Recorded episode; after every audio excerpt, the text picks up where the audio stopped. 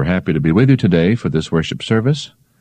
And let us each one be praying earnestly that God will bless us as we study His Word. My father, H.M.S. Richards, is bringing to us now the interesting subject entitled Man of Mystery. Have you ever been in New York City? Yes, well, have you seen the Rockefeller Center in Radio City? There's an inscription on one of the frescoes at the eastern entrance of that place which reads, Man's ultimate destiny depends not on whether he can learn new lessons or make new discoveries and conquests, but on his acceptance of the lesson taught close upon 2,000 years ago. This, of course, refers to the teachings of Christ, and this leads to the question, who was Jesus Christ? A great teacher? Yes. A great philosopher? Yes. A great leader? Certainly. A genius? Many say so. A monumental character? True. He has dominated the ages since. But unless Jesus Christ is more than all of these, he is not the Christ prophesied in the Holy Scriptures. In the Holy Bible, he is plainly declared to be the Son of God, not merely as all true believers are the sons of God through faith, but the Son of God through the divine miracle of the Incarnation. In this he differs from all who were ever born before or since. He is the man of mystery. Listen to the words of the Holy Apostle Paul in Ephesians 3 4. He declares that God by revelation made known unto him the mystery, whereby when ye read, he says, ye may understand my knowledge in the mystery of Christ. In our day, the word mystery carries the meaning of something that no one can understand. But it was a little different in the apostles' day. In his writings, the word connotes something which, though incapable of being fully understood by mere human reason, has been made known by divine revelation. In this case, it was God's eternal purpose to save his fallen creatures through Jesus Christ, our Redeemer. But this wonderful plan was not made known fully until Jesus came. As the apostle states in Romans 16:26, now it is made manifest, he says. That is, since the coming of Christ as the Savior of mankind. During all the long ages from the creation of the world to the birth of Jesus, men went on in their blindness. There are many people in the world like that today. Though the prophecies that pointed forward to Christ's coming as the world's Savior have been fulfilled, and the record of his wonderful life and death and resurrection is available to anyone who can read, still there are millions who do not know of God's great plan of salvation, or if they've heard of it, pay no attention to it. Of course, it was just like that when Jesus was actually here on earth. Some people say, if I could only see him and know all that he did personally, I'd believe in him. Well, what about those people who did see him? What about those brainy men in old Jerusalem who had the definite reports of his miracles, even saw some of them? They heard him teach, they saw him in person, heard his voice, but did not recognize him. They certainly didn't understand God's eternal purpose to save sinners by faith in Jesus Christ. This wonderful truth, this glorious plan, this hidden mystery, they did not discern. As the apostle says, we speak the wisdom of God in a mystery, even the hidden wisdom which God ordained before the world unto our glory, which none of the princes of this world knew, for had they known it, they would not have crucified the Lord of glory. 1 Corinthians 2, 7 and 8. Of course they should have recognized him for what he really was. As one great writer said, his patience should have proved it to them. The writings of the Old Testament prophets, under divine inspiration, had predicted that Christ would come and described him. They had those books. By the way, have you read such books as Isaiah and Jeremiah? Have you read the Psalms? Have you read the so-called minor prophets from Daniel on to Malachi? Have you read the books of Moses? Read them. Remember, these books were written many centuries before Christ was born, some of them over a thousand years before. Yet their predictions were fulfilled.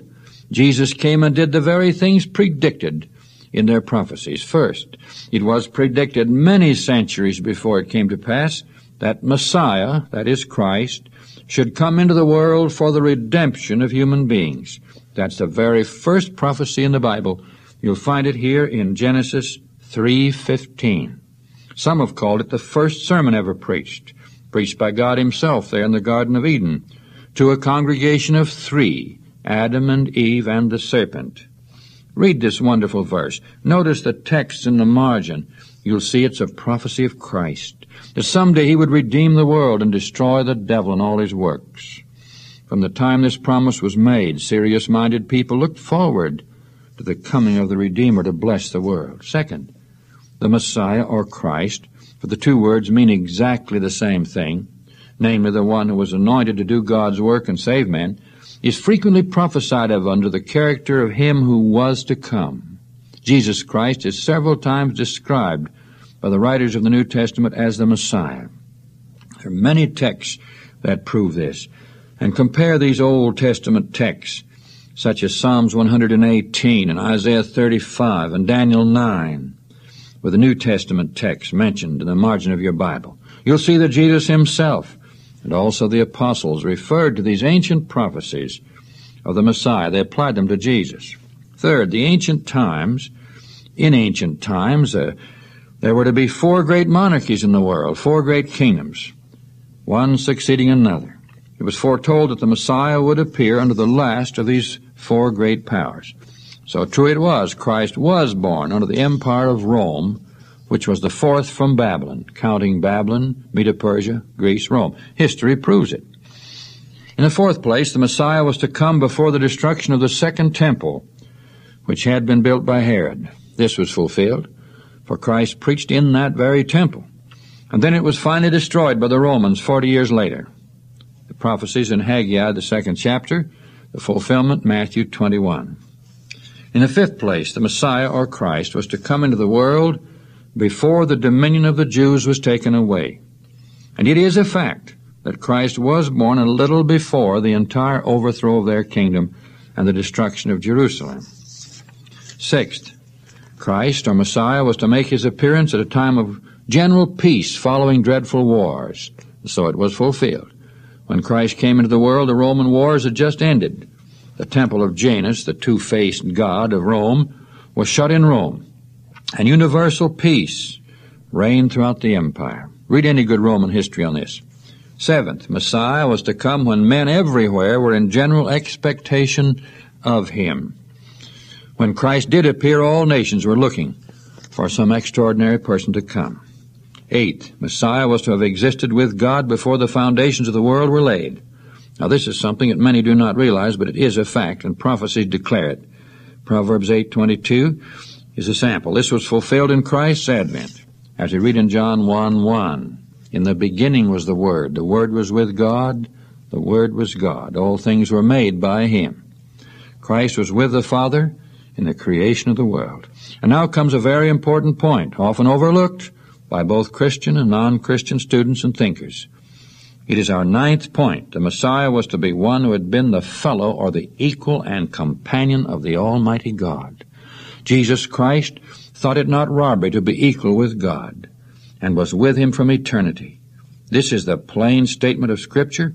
Now let us prove this by reading first the prophecy, then the fulfillment. The prophecy is in Zechariah 13:4. Awake, O sword. No, pardon me, 13:7. Seventh verse we want. Awake, O sword, against my shepherd, and against the man that is my fellow, saith the Lord of hosts. Smite the shepherd, and the sheep shall be scattered, and I will turn mine hand upon the little ones. Notice this prophecy was written by the great Hebrew prophet Zechariah over 400 years before Jesus was born. In verse 6 of the 13th chapter, he speaks about the wounds in the hands of the Messiah, and then in the seventh verse, God speaks of the man that is my fellow. The shepherd is to be smitten, the sheep scattered. Jesus applied this text to himself as we read in Matthew 26:31. All ye shall be offended because of me this night, said Jesus in those solemn hours. For it is written, and then he quotes this very prophecy of Zechariah, I will smite the shepherd, and the sheep of the flock shall be scattered. There's no doubt this prophecy refers to him. He is the man who is the fellow of the Lord of hosts, prophesied hundreds of years before. Messiah was to be the Son of God.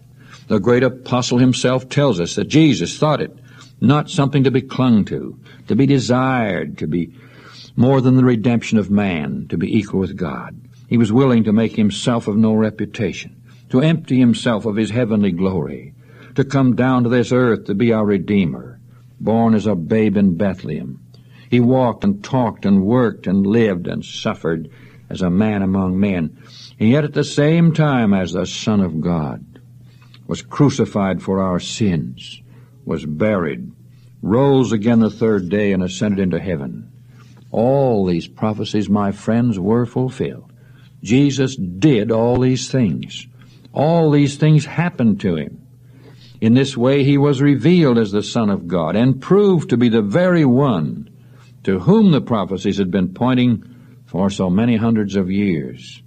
All non-Christians should consider these facts. All Christians should know about them. These are facts about Jesus Christ, the man of mystery. This means that he was, as he claimed to be, the Son of God, and being so, we cannot ignore him. The first words of Jesus recorded in the Scriptures were those spoken in the holy temple at Jerusalem, when as a lad of twelve he explained his tarrying there in the city. He said to his, to his mother, Wist ye not, or do you not know, that I must be about my Father's business? Read those words in Luke 2.49. The last words spoken by him before commending his soul to his Father were, It is finished. John 19.30. He had completed his assignment. He was completing his atoning sacrifice upon the cross, and since he is the Son of God who fulfilled prophecy, the man of mystery, the one who shows us God's plan for our salvation, what shall we say? What shall we do about him? The doctors in the temple were amazed. The multitudes who heard him were astonished. The disciples marveled. The people at the town of Nazareth wondered. The devils believed and trembled. Jesus impressed men everywhere with his uniqueness. He was different. No one could explain him on ordinary lines. They said, Whence hath this man this wisdom and these mighty works? He was a puzzle to them, an enigma, a marvel. He was God's man of mystery, because the people of his day did not understand the prophecies and did not realize who he was. It was his disciple Peter who could account for Jesus only by confessing that he was the Christ, the Messiah, the Son of the living God. And that's exactly who he was and who he is this very day. Will you not give your allegiance to him now? Will you not be his disciple? Will you not accept him as your personal Savior? Why not say yes today? Oh, listen to our wondrous story, counted once among the lost. Yet one came down from heaven's saving us at awful cost, who saved us from eternal loss. But God's Son upon the cross, what is he do? died for you.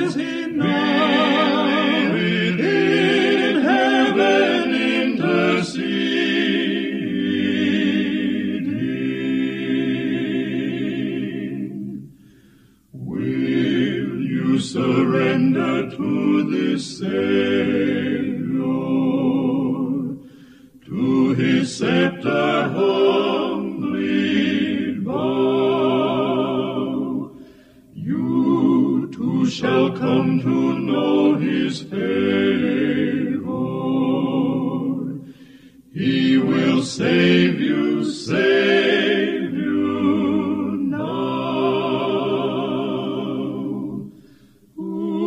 us from eternal law. But God's Son upon the cross, what did he do? He died for you.